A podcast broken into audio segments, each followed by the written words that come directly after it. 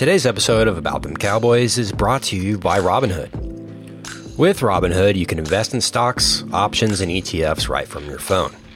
You can even spend and earn interest on uninvested cash. And with fractional shares, you can buy stocks at any amount, including companies like Apple, Amazon, and Tesla for as little as a dollar. And that's with no commission fees or account minimums. So whether you're new to investing or ready to learn, like me, no idea what I'm doing, so Robinhood has been a great help. Or you're just looking for a better experience in your trading, stop waiting and join the 10 million Robinhood users. Right now, our listeners can get started with a free stock by going to cowboys.robinhood.com. That's cowboys.robinhood.com. So head over there now, download the Robinhood app, get your free stock over at cowboys.robinhood.com. All investments involve risk. This is not investment advice, a recommendation, or solicitation of any security. Visit rbnhd.co slash fees. The free stock program is subject to certain limitations. Annual percentage yield or uninvested cash is paid by program banks and is variable. Robinhood Financial is not a bank. I mean, I told Jerry I watched every play of the 2019 season, but I wanted the job. so, uh, uh, I, I, I, I, have, I, I, haven't watched every play of the, of the season, but it, it was just, uh, I mean, you do what you got to do, right? Only thing else I got to say is, how about them Cowboys? How about them Cowboys, indeed. The Dallas Cowboys offseason is officially underway as the Cowboys scouting department and executives have made their way down to Mobile, Alabama and Ladd-Peebles Stadium to continue their scouting of these players for the 2020 draft class as we prep for the first draft under new head coach Mike McCarthy. But it wouldn't be the Cowboys if Stephen or Jerry weren't chiming in. So, welcome back into About Them Cowboys. This is Kent Garrison, the head mallard of the podcast, as I lead you and our Cowboys experts to the land of incredible coverage here at The Athletic. We've got a ton to talk about here in the nest today, but yes, we will be joined by Bryan Broaddus again in the future, as well as another recently retired radio legend. But in the meantime, you can check out Bryan, Dane Brugler, and Chris Burke covering this draft and Senior Bowl exclusively over on our Prospects to Pros podcast here at The Athletic. So be sure and subscribe to that podcast for all the draft coverage you'll need as we head towards April. But for now, it's time to welcome in the current flock of Cowboys experts. First, he's down in Mobile scavenging for stories. I would say he's probably the vulture of the podcast. It's Father Jon Machota. Jon, are you getting a hearty meal down there or more like scraps at this point? It's more scraps. You know, my main goal of going down here was that I thought it'd be the first time we get to talk to the assistant coaches. Well, we found out last Thursday in a in a meeting with Mike McCarthy that the coaches wouldn't be coming. So then I get here and I'm thinking, well, I'll get Jerry Jones and Stephen Jones at, at the very least. Well, it doesn't look like Jerry's going to be here either. He was down in Houston mm. uh, hmm. presenting a, an award, uh, a lifetime achievement award to the family of the late Bob McNair. So uh, just Stephen so far, but uh, I'll be back out of practices today and tomorrow, and uh, hopefully to gather some more stuff. Yeah, just keep an eye out and scan the stands, and Jerry might be there with his hat on and sunglasses and watching these players. And we're welcoming back to the hosting chair. He's the majestic, powerful, endangered species in his own right. I would say he's the eagle of this podcast. Interesting. It's Kevin KT Turner. What's up, KT? Man, I'm uh I'm happy to be here and ready to talk a little Cowboys because uh, like this is a fun. Like I've kind of dove in and, and been doing some draft work and all that stuff and been thinking about that, but I just think there's a ton of interesting wrinkles to talk about with everything that's happened. And it's kind of again, I think I might have said this on the last one, so at the risk of being repetitive, it, I feel a little more fresh talking about this team now that McCarthy's here because yeah. you just have a vibe of things are going to be a little bit different, no matter how. And I, I, I will say I've never taken more flack on Twitter than for, I guess, my attitude towards the McCarthy hiring. Uh, you know, yeah, I, I noticed that too. And I was going to say, I felt like we were pretty optimistic about Mike McCarthy on the show. so I, I don't. We were fair. Yeah, I thought we were. We told it like it was, but I would say overall we're pretty optimistic about the future here, more than we were previously. But I guess the the listener didn't see it that way necessarily. Absolutely. So let's go. Let's start with uh, Jon here. So out in Mobile, obviously Jerry not there. Jerry's at the Houston Sports Awards dinner where he's uh he was honoring uh, Bob McNair, the late Bob McNair. And but you uh, you run into Stephen Jones now. Is this just in passing on the field, or is this kind of in a in a different area? Is this the usual uh, run into Stephen Jones situation at the Senior Bowl? Yeah, we. I mean, we pretty much know where they're going to be sitting at because Stephen generally sits with Jerry and then Will McClay and then some of the other scouts, and so uh, um, this time, well, yesterday, Stephen was sitting with the same group, but instead of Jerry Jones, he was sitting with his nephew, Shy Shy Anderson Jr., uh, Charlotte Charlotte Jones Anderson's son. Uh, so he made the trip down here. Um, and so Stephen said he didn't know if his dad was going to make it down. And I'll be honest, it's pretty cold here. Um, it's not exactly the most enjoyable uh, spot to just be sitting on a metal bleacher uh, for a few hours. But the Jones family always likes to have someone, whether Jerry or Stephen, be here uh, for nothing less than just to show, hey, you know, we're being involved in in this process as well. Um, there's a lot. I mean, there's other head coaches that are here too. I mean, my flight um, from Dallas here. I mean, uh, it's it's a real small plane that flies from Dallas to Mobile. So I mean, there it's mostly there were scouts on there, but then there was also uh, Cardinals coach Cliff Kingsbury was on that flight. Mike Tomlin. Uh, the Steelers coach was on that flight, and then uh, I know some friends of mine uh, that were on the later flight out from Dallas to uh, Mobile. Jason Garrett was on that flight, um, and I guess he said that he was here not really to look at players, but to interview uh, coaches for the New York Giants staff. And so uh, Marc Colombo, obviously being one of them, the Cowboys offensive line coach. Um, but before we go on, real quick, I just wanted to add something. You know, talking to other writers from the Athletic and just other writers that cover other teams here. It is interesting that you bring up the Mike McCarthy thing because I was trying to gauge people's interest on that too. And it is a collective like, yeah, it's solid, but you know, we thought with the Cowboys it was going to be some like real big over the top thing, and I was just so uh, inquiring, wondering like, okay, so then who would that have been? And the name that most I get is is Urban Meyer, and so um, I just found that interesting. I don't know if you guys care about that or not, but it was my first time to be around some other people that cover other teams and just hearing uh, their point of view on it. But yeah, there's nobody that's really like blown away uh, with the move. But I think everyone pretty much collectively feels like it'll be at least a, somewhat of an upgrade uh, from Jason Garrett.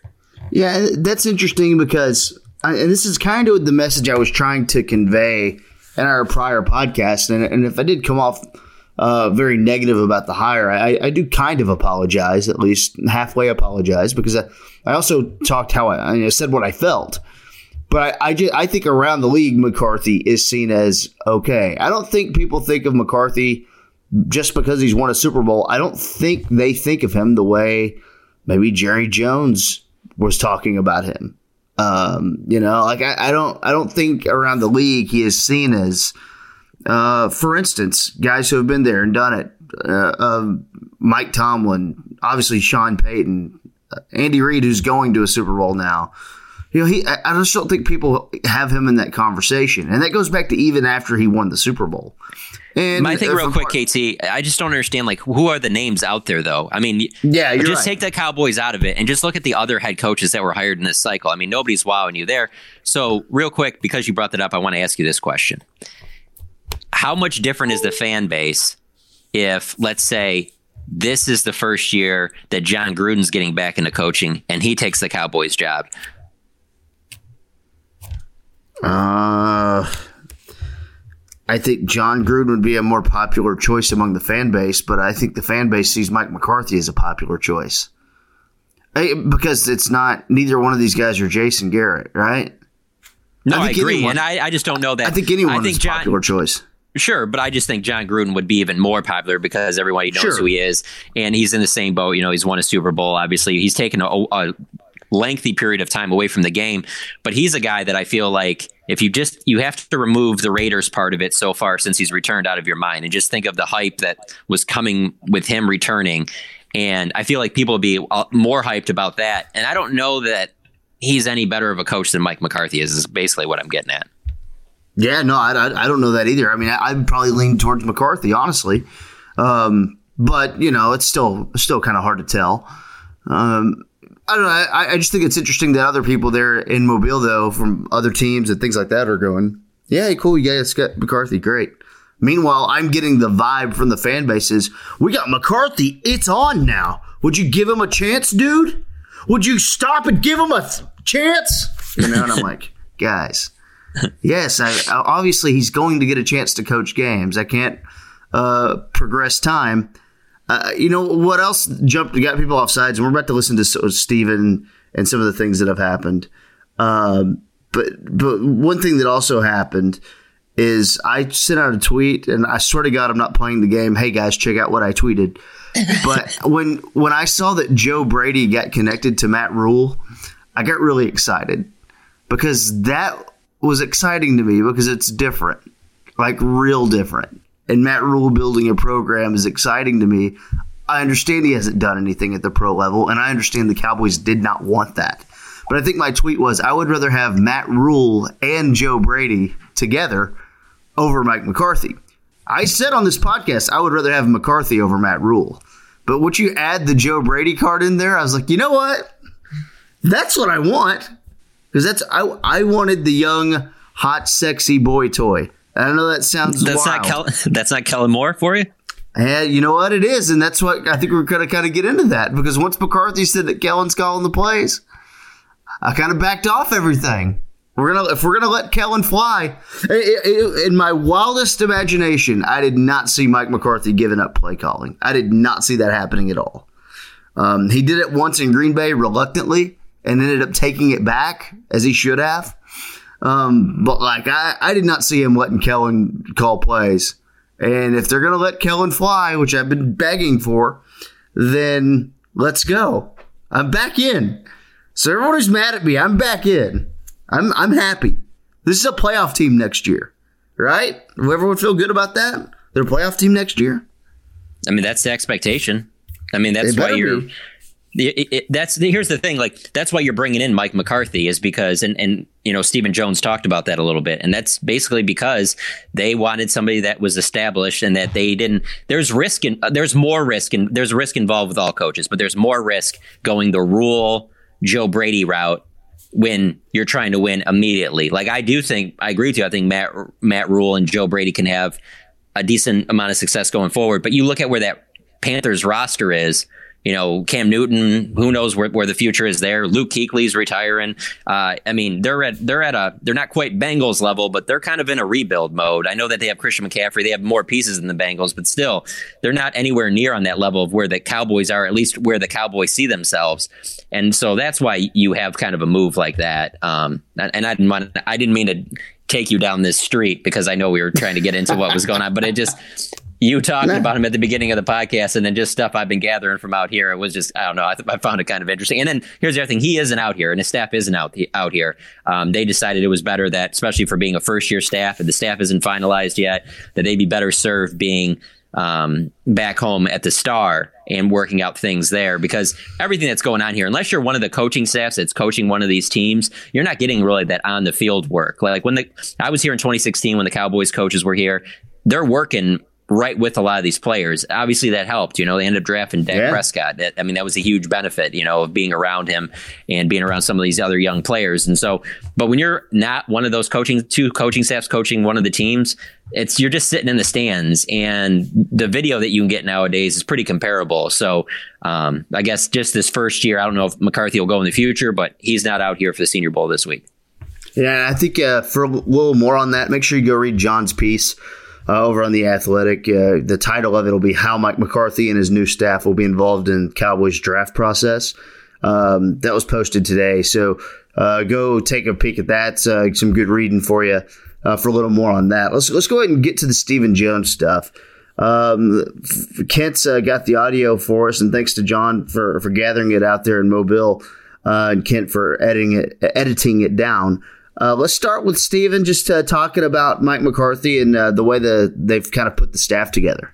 Well, we're real pleased. Obviously, I'm going to let Mike address that whenever he's ready uh, to address who and what and, you know, what roles they're going to play. I know he got off to a little bit of a head start the other day, but uh, very pleased with what he's put together. It seems like, uh, you know, we've got a lot of, a lot of experience, you know, back there and – I think uh, overall he's really pleased uh, with how it's all uh, come together. What's the most interesting part of that to you?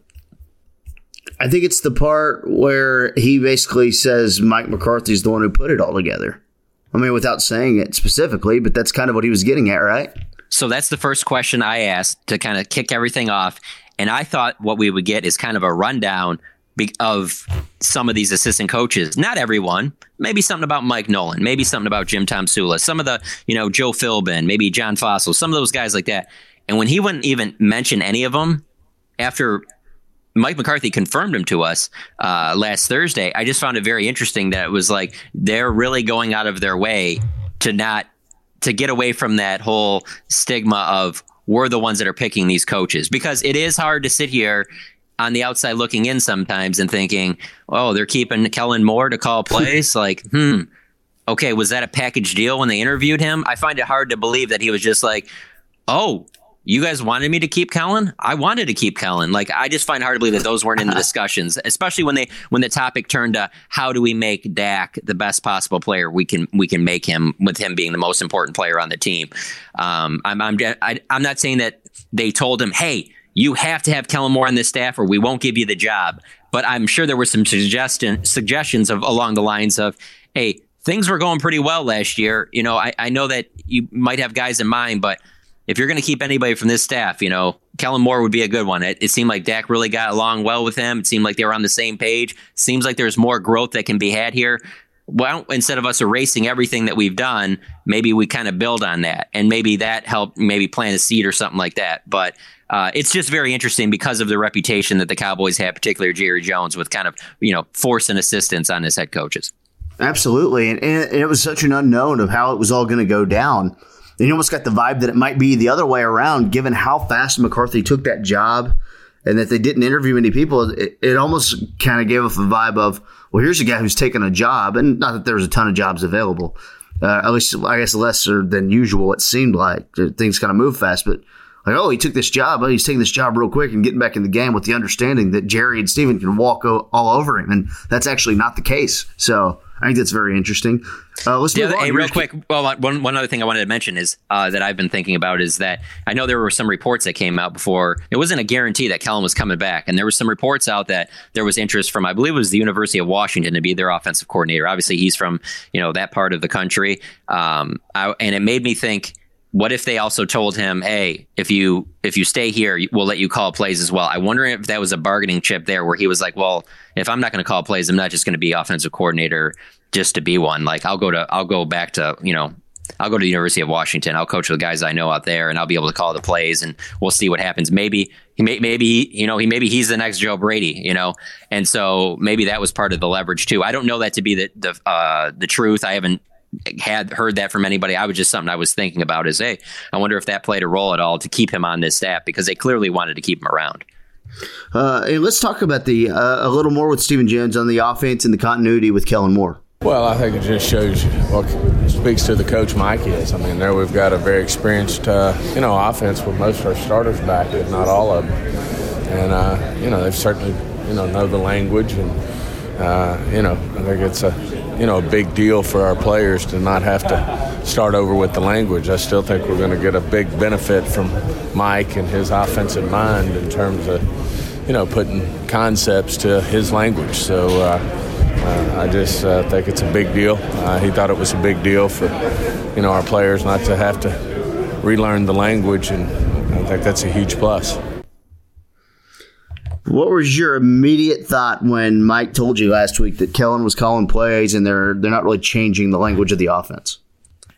Exact thoughts were wait, wait, wait, wait. Say that one more time.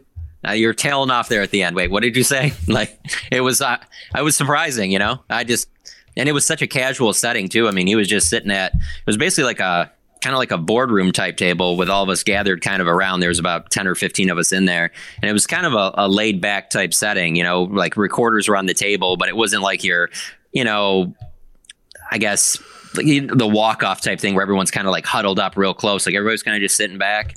And he just casually mentioned that. And it was, uh, I don't know, it was pretty, it was pretty interesting. It stunned me because all I had think, all I was thinking about going up to that point was how he, I don't know exactly. I don't want to misquote him, but he basically said when he gave up play calling in Green Bay that he would never do that again. And that wasn't like that was 10 years ago, something that was pretty recently. So Yeah. uh, I just figured, hey, if he's getting another chance to be a head coach, that at the very least he's calling plays, you know? Yeah, and I, thought. Well, I mean, I, I know I didn't think that would happen. I do agree with not changing the offense. I, I think it was Michael Irvin, and I don't always. I'll be. I'll be uh, completely honest. I don't always think uh, Michael Irvin's got the greatest football analysis of all time. Uh, but I do think he's a, a very good NFL uh, analyst for TV because he's such a character. But one thing that, that he said interesting, I believe it was on 105.3.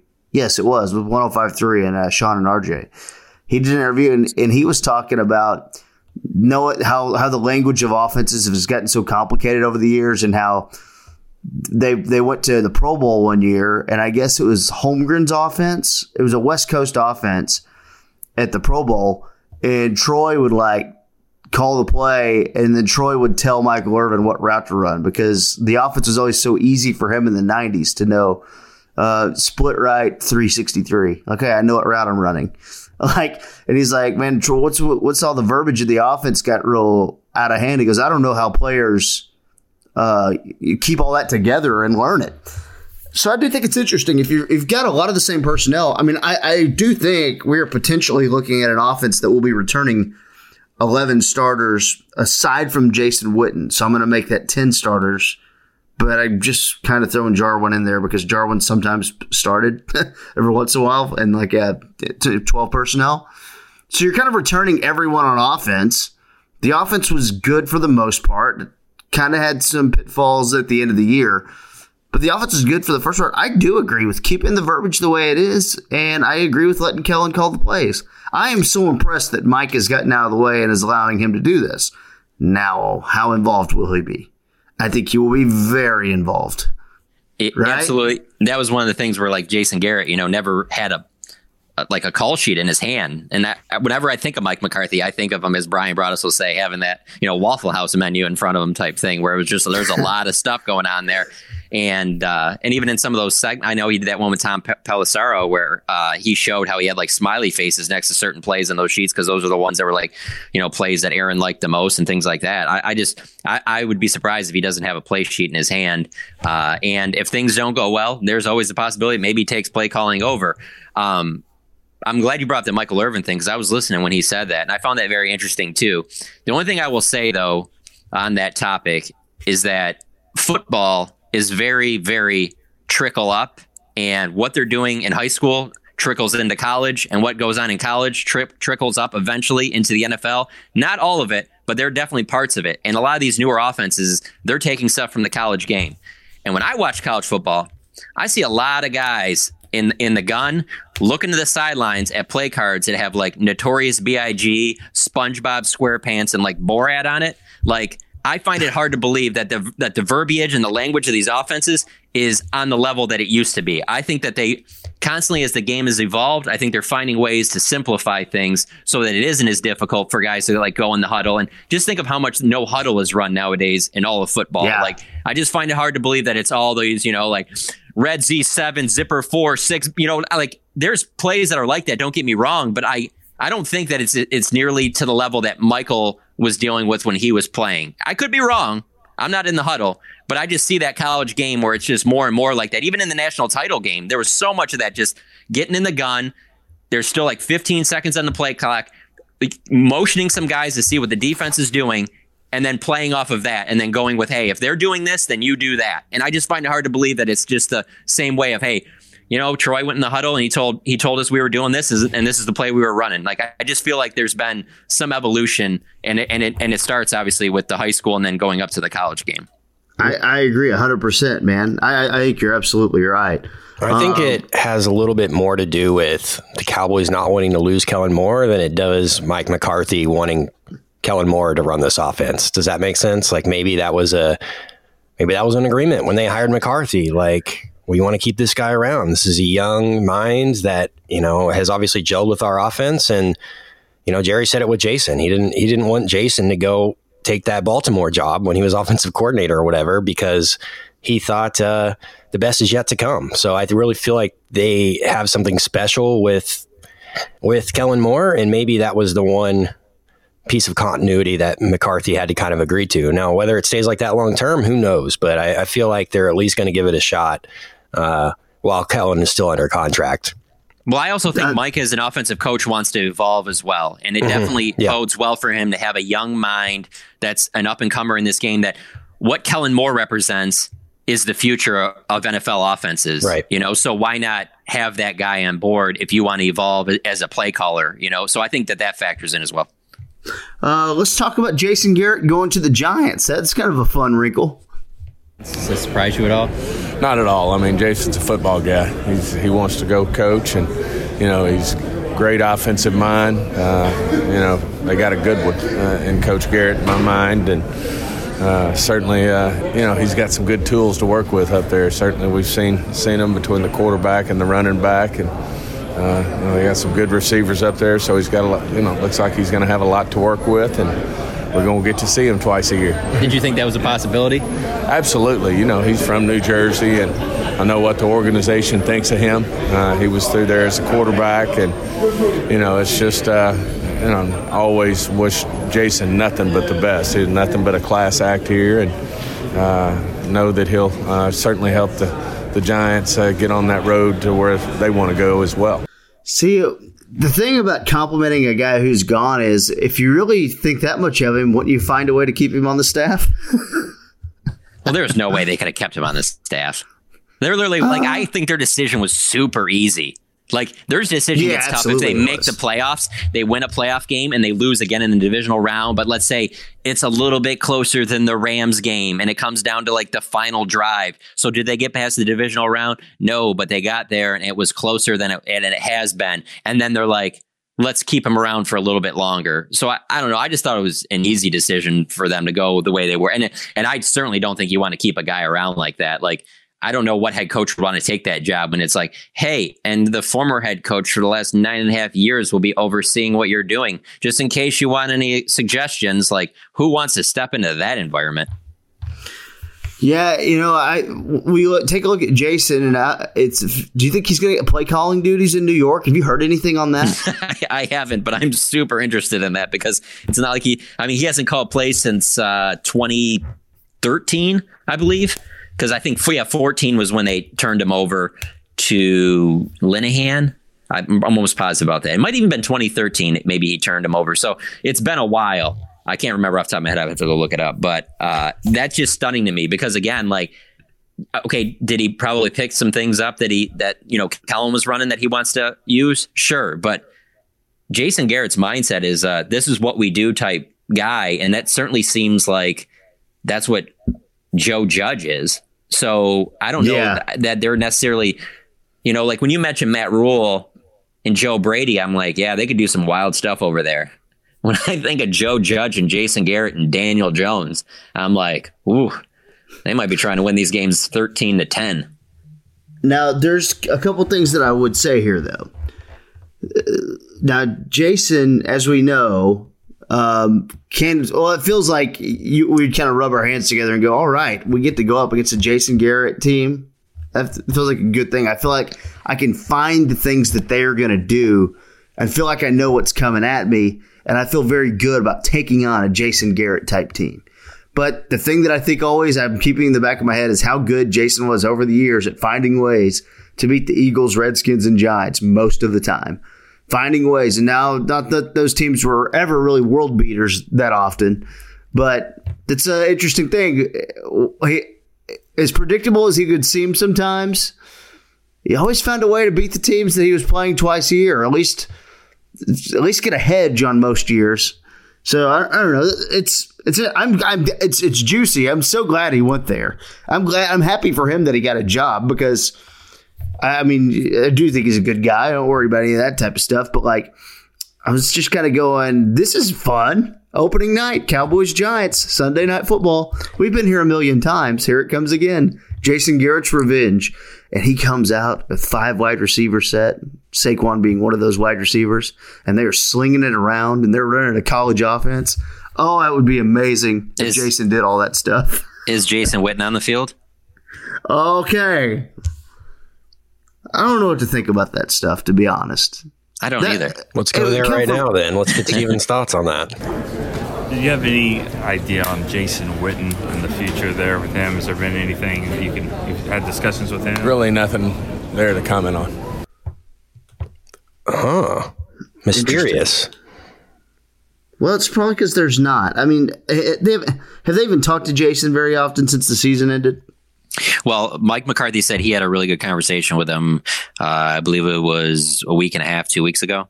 So um, I don't know what the parameters were there. If you know, on the outside of something like that, just being around the team, I would think it might be gauging his interest and how much he wants to play. Does he want to coach? Is feeling him out? And maybe there was some stuff said there where he was like, "Well, I don't have any room for you on my coaching staff," and you know, maybe you know, if, if you want to play another year, you know, whatever. But I, I don't, I'm not guaranteeing you any snaps or whatever. Like we might, it won't, you know, I can't guarantee that you're going to be a starter or something. And maybe Jason was like, hey, well, let me go look and see what else is out there for me. You know, I just, I find it very hard to believe that he'll play for the New York Giants. Like, could I, see him joining Jason Garrett's coaching staff with the Giants? Sure. But the idea to like, you know, it'd be different if it if it was like Jason Garrett was going. I'm trying to think of a good scenario here. Okay, so uh, Josh McDaniels leaves and Jason Garrett takes over as the OC for the Patriots. They add another wide receiver. Obviously, Brady comes back, and Witten's like, "Hey, I'm going to make one more run at this thing. I think that they have the, a really good chance of winning the Super Bowl. I want to get one ring.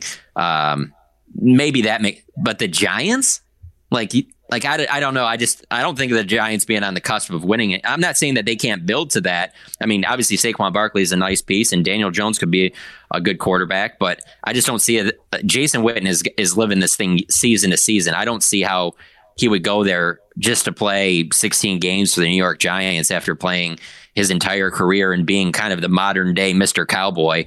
Uh, I, I just I don't know. That's that's a head scratcher for me. I mean, I guess anything's possible, but I, I just I can't predict that that would happen. And I, I don't necessarily ever see Jason having blind loyalty to Garrett, just to, to go and uproot everything for one year. Right? That, that seems very odd, but It sounded in Stephen's voice, the tone. It sounded a little bit like, you know, if if Witten decides to come back, they they have to let him come back. You know, and, Yeah. and I think Stephen Yeah. feels like he's they're done with that. That they should move on. That they've got young players. They could draft a tight end, whatever. But he knows that since he is Mister Cowboy, that Jerry wants him on the field and wants him in uniform and all and all that comes with Jason Witten being around. So I think it's you know Stephen's probably made up his mind, but it's one of those things he has no control over, unfortunately. now Say, another hey, say what you want about Witten, though. I will. Uh, if they if he doesn't come back, you know, tight end becomes a pretty good position to need. I mean, I, I like Blake Jarwin, and he's and he's solid, but like you're gonna have to. I think you have to address it and add another tight end of some significance, not just. uh I don't know. Like Apparently, the is- is- Eagles are interested in moving on from Dallas Goedert, so maybe you can throw a third at the Eagles and get the guy you were pretty interested in a few drafts ago, and Dallas to Yes. Dallas, maybe. is Richard Rogers getting the, getting it done for you, KT? Not really, no. Uh, it's not sexy at all. But you know what? The the longer I've gone, and I don't know if this is, it's it's way early to be talking about this stuff probably. But as I'm starting to get a little deeper in the draft class, I think the tight end class is a little deeper than maybe I thought originally. It's not like top heavy, but I think there could be like a day three tight end, maybe a fourth rounder type guy who could come in and potentially not start, but play a blocking tight end role and help out. I do, fi- I do kind of see that. I'm fine with that. I just, and I know you, you never are supposed to draft for a need. And so I'm not going to give you a need position, but Yeah. I'm one of these guys that I just think three of your first picks have to go on the defense. And so I just would hate for like, if I was running this thing to be like, man, they're in there in the second round. They're like, we need a lot more help on defense, but man, I didn't think this tight end was going to be here. And then they draft a tight end in the second round. Like, I don't think it's that big of a need, uh, especially because of what I see on defense, especially if you can't bring back Byron Jones or Robert Quinn. I mean, there's some holes there that, that need to be filled and the draft's the best way to do it. So I'm not, that's, that's the only part where I kind of get like, I don't know how early you want to be doing this thing, but I mean, to get a Dallas Goedert type guy, you're going to have to do it probably in the first two rounds. Yeah, and you wouldn't get that. You would be settling for a Schultz type in terms of role. Yeah. But I think they need that blocking tight end is what they need. The thing that Dez says he could do on Twitter. Oh yeah, yeah, I saw that. like that type of thing. I was like, yeah, that's not going to work. um, let's move on to some. Oh, oh, I do want to mention this before we move on completely from the whole Garrett uh, uh, branch. Um, it is interesting to me. They still haven't filled out all those spots in New York. Scott Linehan still doesn't have a job. Uh, is that a way? I don't know if things ended poorly. Another guy who doesn't have a job is Bill Callahan, I guess, right now, too. Those are two guys that obviously ended or reportedly ended weird with Garrett and Callahan back in 2013, I think. But those are names to keep in mind with Cowboys ties. Linehan and Callahan, and I guess I would probably throw Marc Colombo in there as well, as guys who could all end up on that New York Giants coaching staff. But it does look like Joe Judge has full control of uh, hiring that staff. So very interesting. And right now, it looks like Garrett would be the play caller for the Giants. And not that that's official, but that's what it looks like. Uh, Stephen Jones, could you tell me about some goals for this new defense? I mean, obviously, we've got the core of our football team that, uh, that we'll take a long, hard look at. And then, uh, you know, as we start to look at the draft and who we're going to re-sign and those type of things, then, you know, it'll it'll it'll come together. But I do think multiple, you know, being a multiple defense and and being able to do a lot of things as we're starting to see around the league, uh, you know, can be a, problematic for the opposing teams, uh, coordinators and quarterbacks uh, when they're seeing different looks. So, uh, you know, I think to some degree, you know, we'll evolve into uh, that type of defense. So we certainly want to give the other team difficulty, and at the same time, you know, I think one of the things that we certainly got to continue to improve upon is, you know, the ball is turning the ball over. So certainly I know that's a goal uh, for this staff, for Mike and Mike, if you will, and uh, they want to. Uh, certainly, that's a, a big part of it for them, and certainly that uh, resonated well with Jerry and myself. Multiple is the key word there to me. We're we're about to have a team that plays both a four three and a three four defense, aren't we? It seems like that, and then and I think you you were the one that mentioned it on a previous podcast. It, the one about Jaylon Smith, you know, making him more of a pass rusher in certain situations and being more multiple. That's the part of this current roster that intrigues me most because I think that's where he's best utilized is going downhill. And so he's one of the players right off the bat that I'm like that he could be interesting in that sense. Um, I don't know that I want DeMarcus, you know, dropping into coverage, you know, as a three, four outside linebacker, but he definitely can rush the passer without having to put his hand on the ground. Um, and he can drop into coverage somewhat. Don't get me wrong, like some underneath stuff, but I, I don't want to take him too far away, uh, you know, from from getting after the passer. I guess. I, I know I talk about this team a lot just because I've, I watched them. Other than the Cowboys, it's the team I watch the most. It's the, the Packers. But the way they used Za'Darius Smith this year was a way that I would like to see the Cowboys implement DeMarcus Lawrence. If a team was having a backup left guard man, sometimes they would come in there and they would have Za'Darius Smith standing right over the left guard, ready to uh, kill him at the snap of the football. It just changes things, and moving him around and letting him rush in different fashions, I think I think could help. We've been begging for them to do something different defensively. So if they're doing some three four and four three looks, and you can mix it up based on who your opponent is, I think you can find a way to get the, the personnel. I, I do think you are going to need a defensive tackle. Like a, uh, you're gonna need obviously you're gonna need another defensive tackle, but like if you're gonna play some three four, then I do gonna I'm gonna need something a little better than Antwaun Woods right there. I don't know if that's available to you. I don't know how hard that is to get, man. I'm kind of thinking about the draft, and I always thought you can kind of get those big 325 pound guys. You can get those guys on day three. They're not great. They're not going to be box score guys or anything like that, but they fill that role of clogging up the middle to free up things for everyone else. And they've passed on that position time after time after time over the years. So I think you're going to see.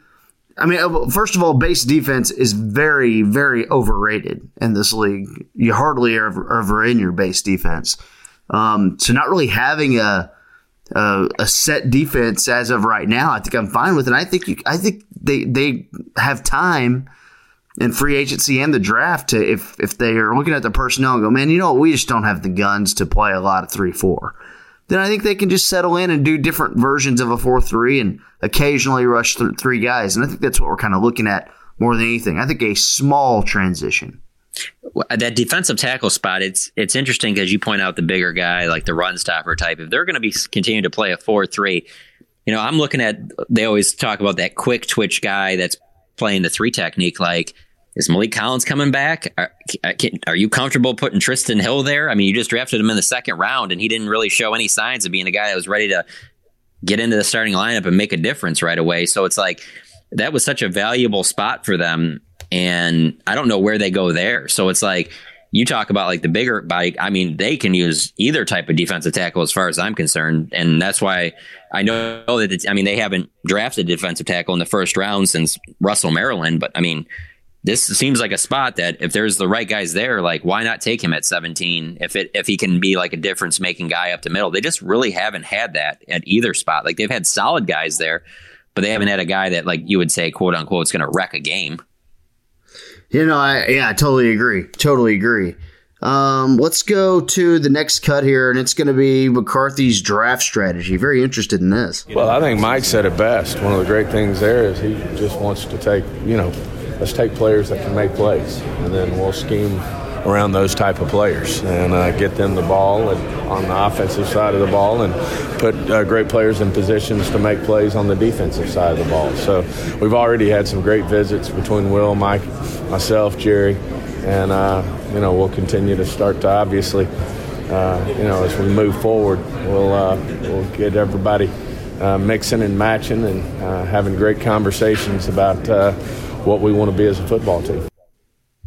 I mean, if you bring Randall Cobb back, I don't know like how many other pieces you really need to add to this offense. Like, I agree. If you, if you have Randall Cobb back, and I and this is with me believing Amari Cooper isn't going anywhere, so it's like you have Cobb, Cooper, Gallup. There's still plenty of room to growth there. They certainly didn't hit their peak, and then you still have Jarwin, and you didn't come close to using meeting the potential of Tony Pollard and Ezekiel Elliott with that offensive line. Dak Prescott, like, there's plenty of weapons there to win, to make a, a Super Bowl type run. It's really that's why I'm not like, you know, I think that there'll be enough there'll be enough difference in, in the play calling and things like that to be a little bit more unpredictable than they may, might have been in the past.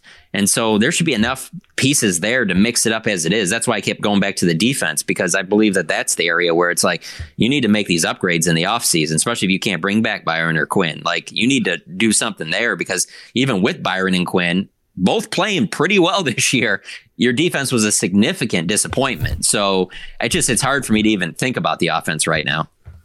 And uh, also, I was looking at the draft class, and I've, I'm getting pretty deep into it. The wide receiver class is deeper than it's ever been, and it seems like we say that every year, but it's like legitimately five rounds of good players. I think is what you're going to get, and I would love for them in the fourth or fifth round to take a guy who is not seen as one of your top three wide receivers, but it's another developmental guy, and hopefully maybe he's a slot guy, maybe he's a get open guy, maybe it's and I could throw out names to you all day if you, if you wanted to, but maybe a lot of our audience didn't want to hear that right now.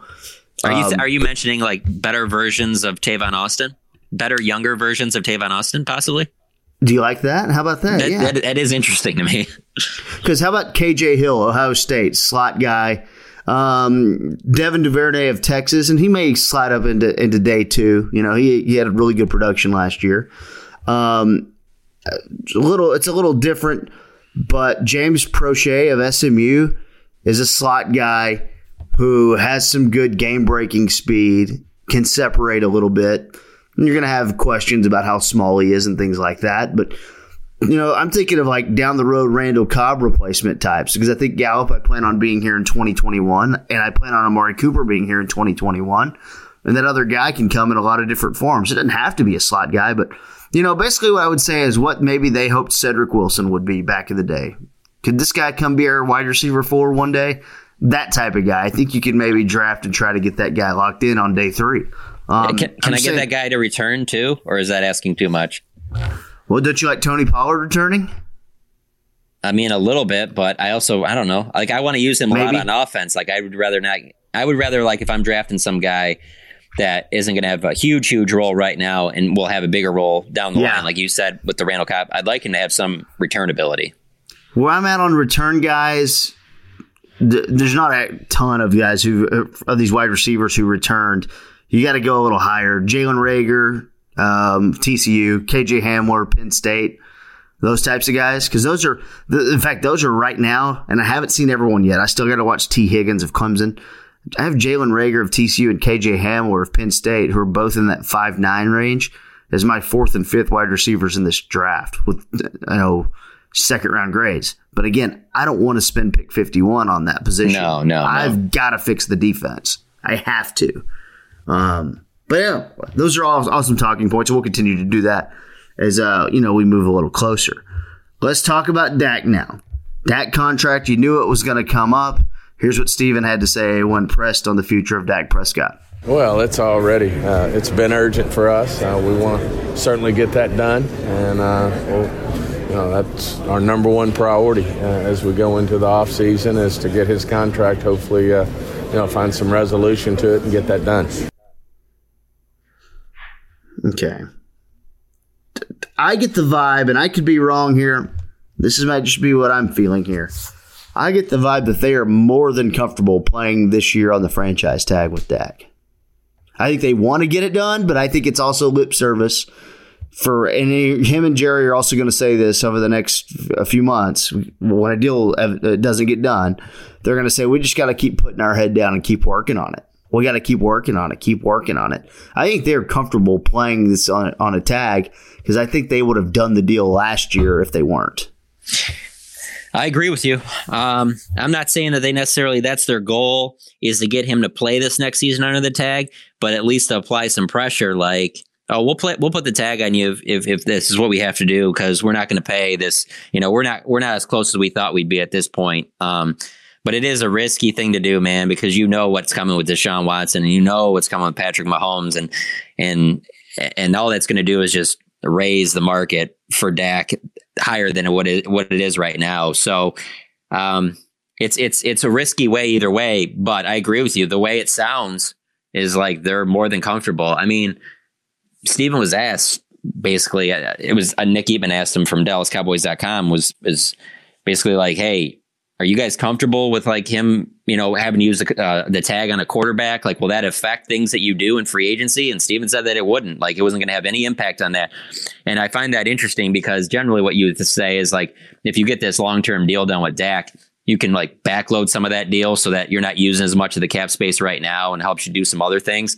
But if he's under the tag, then that, you know, that dollar amount's guaranteed, whether it be whatever, it's going to be in the 30s, around 30, 33 million. Um, that's all guaranteed to him in one year. The other thing I don't like about that is you just don't have a track record of that being a good decision. I mean, obviously you have what the you know the Redskins did with Kirk Cousins, and I don't think that anybody in Washington would tell you like, "Hey, we got exactly what we wanted out of that. Everything worked out well." You know, so uh, it's risky, but I agree with you. That does sound like what the you know the game they're playing.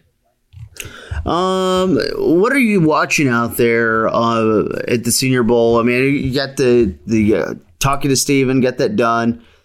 Uh, is Jerry is the the the plan that Jerry will go out there, or do you think he'll just go back to the Star and keep working on on the staff and things like that? I, I'm thinking he's not going to be out here. Just the way Stephen sounded yesterday after we got done talking to him, it just sounded like he wasn't going to be coming out here, and I, which sucks for me because there's nothing I love more in in this job than talking to Jerry Jones about anything. But it's kind of disappointing. But with him not being there, I mean, there's players here. Like, I mean, you know, when you when you were talking about uh, those defensive tackles and that, obviously, there's that kid from South Carolina out here, Kinlaw, who that's a Yeah. potential guy that would be there at 17. I, I know mock drafts are projecting him somewhere in that area. Dane Brugler has spoken very highly of him, so he's a player that I've been kind of watching out here. Um, but there, it isn't as much as like what, like I said, when I was in here in 2016 and they had, you know, the fourth overall pick and you're just, you know, Dak was here and Carson Wentz was here. Jerry's out on the field talking to Carson Wentz before practice is even over. Just, it was wild. It was fun. Um, but yeah, no, this is a little bit more laid back. So, uh, you know, you get a chance to talk to agents and scouts and stuff like that. So just trying to glean some information there because we're still not clear on, le- on, how, you know, because Mike McCarthy, the, the, yeah, the thing that I wrote about to, for for today is basically just how Mike McCarthy is going to have a say. I mean, we've seen it. Like, the, it's not just the scouts that wanted Trysten Hill and Taco Charlton. I mean, they wouldn't have done that if it wasn't Rod Marinelli had a say in it. You know, I mean, Jason Garrett really wanted Ezekiel Elliott at four. Like, they, I mean, these coaches have say in this thing more so than other. He's going to have more say here than he did in Green Bay. So it's like it's interesting. Does he want to fix that defensive backfield? I mean, it's a defensive backfield that didn't get very many turnovers for a long time. So is that like number one on his list? Like, hey, we got to get playmakers back there. So there's a lot of interesting stuff going forward, and and it would have been interesting if he would have been here to kind of talk about that more draft wise. But we'll get that chance going forward in the near future. Obviously, we're going to get a chance to talk to assistant coaches pretty soon. Um, but those are kind of some of the things that that I'm looking at. But it, it, it's going to be it's going to be interesting because we're so set in those ways, KT. And I know you know this from scouting these players over the years. Like where you're just like, ah, the guy's a good safety, but you know we're not they're not going to take him at, at 17, and and oh, this guy's a good defense tackle. They're not going to take that guy at 17. But now you have this new coaching staff. Maybe those guys are in play now. Yeah, no, it, it it changes the possibilities of all these positions, including the ones that we've been ignoring. Uh, maybe now a guy who might be like, oh, well, he's too weak to play defensive end, but man, he would make a three-four outside guy, and he could maybe drop into coverage. There's a kid in uh, from Wisconsin named Zack Baun, and I know when you think of like uh, the white three, four Wisconsin outside linebackers, you immediately think of TJ Watt. I mean, this Baun is about two inches shorter than TJ Watt and about 30 pounds lighter than TJ Watt, but he did have like 12 and a half sacks last year. Uh, and he's at the Senior Bowl. And I thought the Cowboys did take a pretty good hit with a lot of names who you, might be in that 17 range or the 51 range where the Cowboys pick in the second round. Um, like Ashtyn Davis, the safety from California, once he was out with an injury. Um, some of the corners, Kristian Fulton of LSU, uh, Jeff Gladney of TCU. I've got Gladney as my second cornerback in the draft. When those guys pulled out, I was like, man, that sucks. Uh, but there's some guys that are interesting. I think uh, a guy I want you to track, Jon, uh, is Kyle Dugger, small school safety. He went to Lenoir-Rhyne and uh, Lenoir-Rhyne, sorry, with an N. Um, he's interesting, and it's very hard to like find. We're looking for a safety here, right? I think we are at least. You know, uh, where do you if you don't want to take Delpit from LSU or Xavier McKinney from Alabama at 17, Dugger might be a guy who you could get in round two or round three. The problem is he did play in Division two, but the thing I look for most of these Division two guys is can you look like you're an adult playing against, against eight year olds? And he absolutely did. Like he was the football equivalent of just blocking the shot, like Stuart Scott did in that old ESPN commercial years ago. Like blocking the shot of the eight year old. So like when a when a small school guy actually looks like a legit grown man compared to kids, I always like that. He like he looks like Andy Reid in the punt, pass, and kick challenge. So Kyle Dugger's a guy I want you to track. it. maybe that's a Cowboys target uh, somewhere in this draft. So um, but is there anything else we need to get to, guys, or have we covered everything? I'm kind of kind of looking at my watch well, here. We've been. We'll have Jon keep an eye out on Jerry, and if Jerry decides to show up and talk, we'll jump back on the air and talk about it. There you I go. I like that. Yeah, you know what? I'll see if I can get a flight track number on the Jerry copter and uh, see if we can do that. I've got a little spare time. maybe uh, maybe Jerry's gonna hunt some hogs on the way out there. You know, just some flyby hog hunting. He likes to do Man, that the most Jerry Can Jones. Can you imagine Jerry ever? with like a machine gun come out of his Airbus, just just gunning down hogs? We need video of that. it's so Arkansas, man. it's so Arkansas. He said that that was half the reason he went with Airbus because he's like, I need someone that can fly me close to the ground, so I can take out them hogs. I mean, hey, whatever gets your blood flowing at that age, you know, right? I mean, yeah. what's Jerry, 77, 78? I believe 78. We also know that the yacht is currently out on uh, on patrol, so maybe Jerry just goes straight to the yacht from Houston. Doesn't even doesn't even do business. Goes back on vacation, maybe. Yeah, run it right up the Gulf of Mexico. Yep. Yeah, it's like forty here. That sounds like a better idea. Mm-hmm. Oh man! All right, well, um, I guess that's going to wrap it up for this episode. We may have another episode this week though, if Jerry shows up. So we'll be tracking that uh, and keeping an eye on that. Thank you to Kent Garrison um, Kent, also, do you have a, a prediction for the Oscars? Do you, who's going to win the movie? Do you have like a, oh, wow. a vibe? Yeah, I'm, I'm thinking 1917 is going to win Best Picture, but uh, I'm, okay. I'm, voting for Parasite. I think Parasite's my favorite, and uh, I hope Parasite wins all the awards that it's nominated for. If you haven't seen that right. one, get out and see it. Go rent it on demand, whatever you need to do. Great movie, Parasite. All right. And for Jon Machota, Jon, do you have a prediction on who's going to win Best New Artist at the Grammys this Sunday night? If you can run down the names, I would lo- I would gladly tell you. I'm gonna go with Black Okay. Pumas, KT. Black Pumas is who I'm pulling for. That's what I'm Uh, pulling Black Black Pumas, Lizzo, uh, Billie Eilish, Little Nas X. Lil Nas X. I can't remember the others. If that's, I mean, you haven't named anybody there that I think will be. I think Billie, Lizzo will probably Eilish. win, but no, I um, think Billie Eilish will win. Yeah, I think it's probably going to be Billie too. I don't know though. Lil Nas X. Well, he he just didn't have a full album. Is the whole problem. He only had an EP. Yeah, I seven feel, songs. I feel uh, that Billie Eilish is more the trend, and, and I think Lizzo is more the raw talent that that might be around longer. But who knows? Maybe they try to go emo on us though and pick the Black Pumas That because that be would be the thing. They're, they probably deserve it more than more than uh, said other artists, uh, considering they're an actual band. But uh, yeah, incredible. Check out Black Pumas if you haven't checked them out. By the way, listener. The Grammys took a lot of flack. I'm sorry, I know you got to go, Jon. No, you're fine. Uh, the, the Grammys took a lot of flack one year, and they've kind of overcorrected. The year that they let Arcade Fire win, I think Arcade Fire won Best New Artist, I believe. They won best some- album. They won album. Yeah, the They won Best Album, yeah. And they took a lot of flack for that because they're, everyone's kind of like, "Well, what's this?" Because a lot of people, you know, just weren't aware nationally of the Arcade Fire.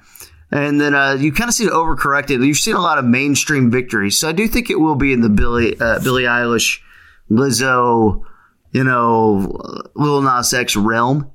But uh, you know, pull for the Black Pumas. The, uh, Austin yeah, Gray. you've heard about the best new artist curse, though, right? KT, like most artists that win that award end up f- having no career after that, essentially, Oh, for the most part. So hopefully, maybe Yeah. Black Pumas don't win, so they have an actual career. he's a, uh charismatic guy, and I really full, I really truly did like his seven song EP. But if anyone was going to get the best new artist curse, I do think Lil Nas X is the guy who's going to run out of content faster than anyone else.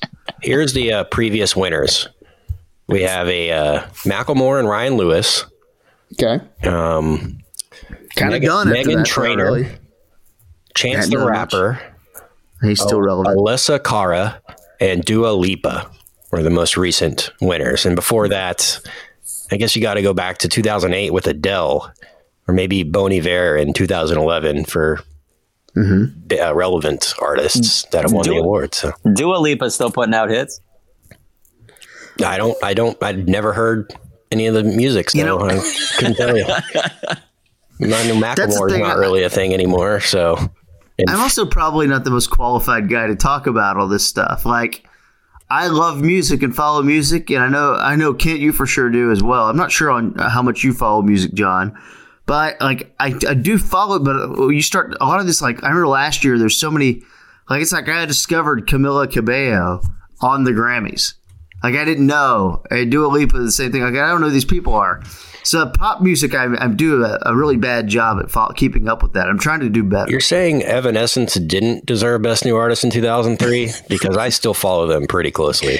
Uh, no, I My, think they my totally did. Evanescence back piece would disagree with the with that curse. Did Eminem ever win it? oh wow, Eminem. No, it was Lauryn Hill in '98, and followed by that it was Christina Aguilera, uh, Alicia Keys, Norah Jones, then Evanescence, Maroon Five, John Legend, Carrie Underwood, Amy Winehouse, and Adele. And That's pretty good lineup on, right there. a pretty good, pretty good streak there. And then from then on, it's Esperanza Spalding, who's very good, but not necessarily a pop act or anything like that. Sam Smith in 2014, remember him? Yeah, I do. Done too much. Fun, remember them in 2012? They broke up immediately. God, Um, that was fun. Kill yeah. me. Oh, I see what you did there, Jon. All right, yeah, let's wrap this, KT. 2019 best record was this is oh this is not a Grammys podcast. Okay, um, all right, dang. Um, all right, that's it for Kent Garrison for Father Jon Machota. Uh, follow them on Twitter at Kent Garrison at Jon Machota J O N M A C H O T A. I am at KT Fun Tweets, and we will talk to you next time on another edition of a Grammy review of About Them Cowboys.